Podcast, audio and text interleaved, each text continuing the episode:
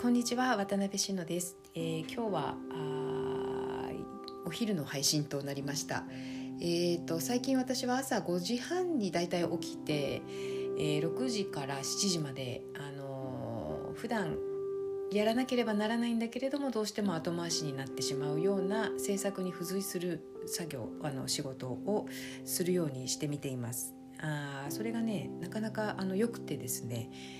えーと、今までだったらどうしても制作を優先したいからそちらを優先するとこう後回しにしてしまって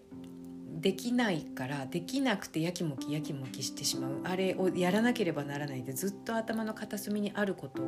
なんですけどそれを必ず朝やるっていうふうに決めるとこう着々と進んでいくんですよね。で朝の方がやっぱりはるかに効率よくものが進むしあの着々と終わっていく実感が持てるからすごく、えーと、精神衛生上いい感じがあります。はい、あの仕事はもちろん終わっていくしね。うん、であそうすることで、まあ、朝に一仕事をやってしまうわけなんですけどそうすると不思議と一日もすごく長く感じていてなんかいろんなことやってもあれまだ10時だなとかかなり仕事したつもりになって時計見るとままだ12時だなとかそんな感覚なんですよ。すごくいいですね。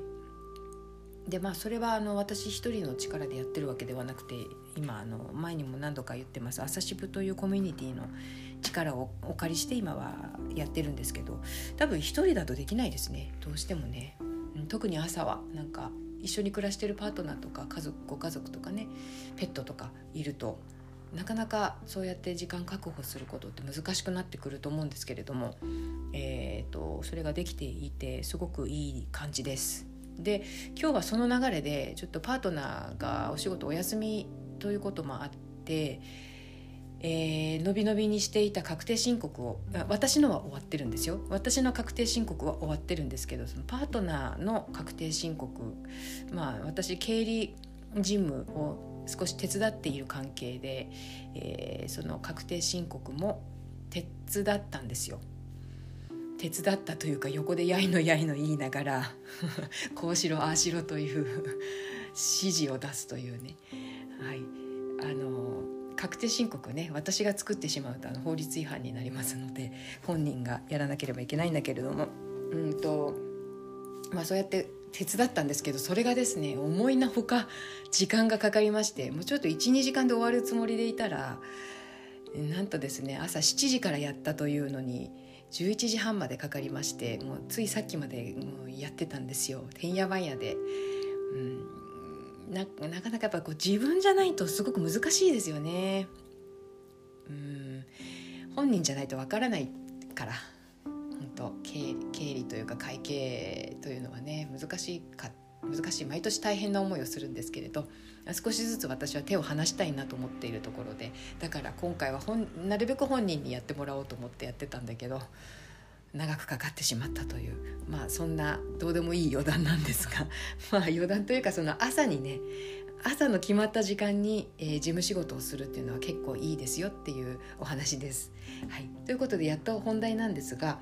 今日はねあのー、なんていうかなまあ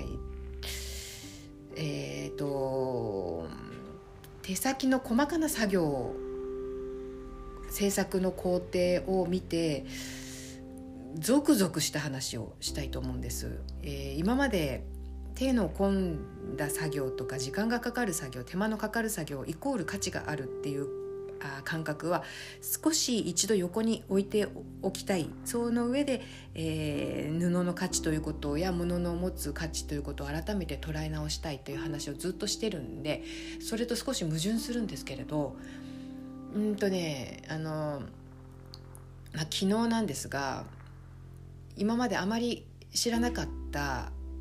えー、制作の工程を垣間見る機会がありまして、まあ、インターネットでなんですけどね。あの型染めのその染めの方じゃなくて型を作る方の作業をのそのなんていうかな工程を知る機会がありましてそれを知った時に、まあ、知ったとかこう読んでいく時にものすごいなんかこうゾクゾクする感覚がしたんですよ私。久しぶりだなと思ってその感覚が。あの手間のかかる手間のかかるとかっていう形容詞形容詞というかそういう表現もなんかあんまり似合わない感じ。なんかこう危機迫るものっていうのかな。あそこかもしれない。この続々感って何だろうってずっと考えてたんですけどなんかこうすごく迫ってくるような迫力があったのかな。でうーんそれをいやこの感覚なんだろうと思った時多分やっぱり私植物の糸が作られる工程が少しずつ紐解かれていった時の私の中でね紐解かれていった時のあの続々感にすごく似てるんですよ。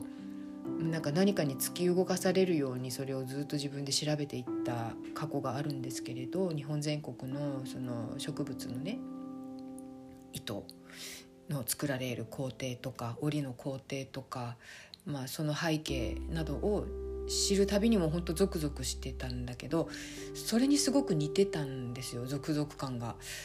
でそれなんだろうっていう配信を今しようと思ってこうやって録音してたんですけど言いながらふと思ってつながったのがあのねすごい話飛びますけど私前にも言ったかなお寺に勤めていたことがあるんですよね1年ぐらい。札幌の大きなお寺で。で修行僧の方も常時10人ぐらいいるところだったんですけれど、えー、曹洞宗のお寺でね。で曹洞宗は割と修行が厳しいっていうことらしいんですけどもそういろんな宗派の中でも。で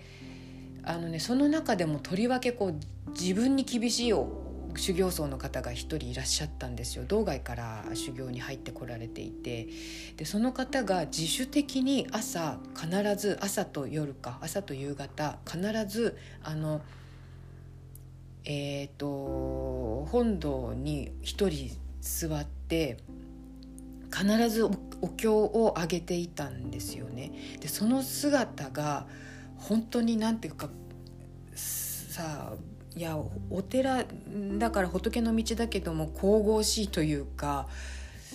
なんかもう後ろいやあれちょうどシチュエーションも良かったんですよねあの朝日がすごく天気がよくて朝日がえっ、とその本堂の窓から差し込んでいてでもあの本当静まり返って広いねお寺の中で一人そのお経をあげてるんですよずっと。そのなんか危機迫るような、えーと、迫力とそのそこから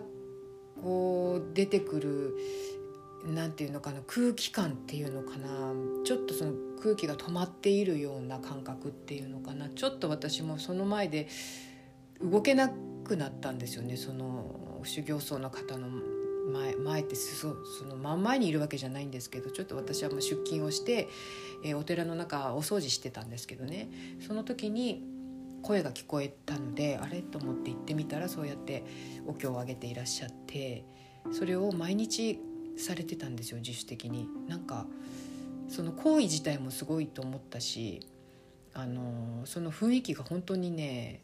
すごかったんですよ迫力が。だからなんかそれに近いものを感じたのその型染めのね型を作るという工程を聞いた時にそのなんかこうきっとこれは私の勝手なイメージなんだけどそれをこう彫っているあ方の姿がちょっと目に浮かぶような感じがしてそれが本当になんかそういう危機迫るような迫力を感じたんですよねそこに。それでなんかゾクゾクした感じがして。すごい謎。なんか結論があるわけではないんですこの配信。だけどすごく謎なんですよ。なんかいや手間がかかるは一旦置いとこうよって言いつつだけどやっぱりこうゾクゾクするのってそこだよなっていう矛盾。うん。なんだろう。いやそれでもやっぱり私は手間がかかっているということイコール価値があるっていうふうにちょっと簡単には結びつけたくなくてそのうんつながりの中にやっぱりいろんな理由がいくつもあるはずだと思っているのでそこをちょっと掘り起こしたいんですけれどまあその一つがあれかなその危機迫るような迫力ですね。それがどこから来るのかっていうことですよね。それをちょっと私自身もう少しえー、テーマとして考えていきたいなっていうふうに感じました。というお話でした。はい。ということで最後まで聞いていただきましてありがとうございます。それではまた明日。